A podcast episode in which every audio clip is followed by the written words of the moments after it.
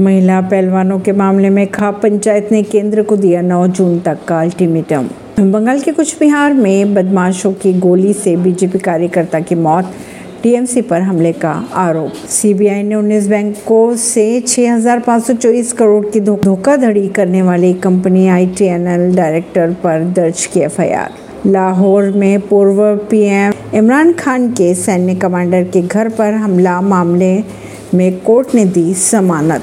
रूस के परमाणु इरादों से घबराया अमेरिका बिना शर्त, मॉस्को से बातचीत को तैयार व्हाइट हाउस। 9 जून तक ब्रजभूषण शरण सिंह को गिरफ़्तार करे सरकार, अब पंचायत ने दिया अल्टीमेटम।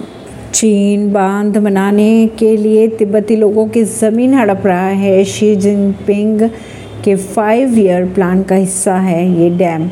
दो करोड़ रुपए की लागत से बनेगा। बाइडन ने कहा नाटो में जल्द शामिल होगा स्वीडन। ऐसी खबरों को जानने के लिए जुड़े रहिए जैसे रिश्ता पॉडकास्ट से, परवीन दिल्ली से।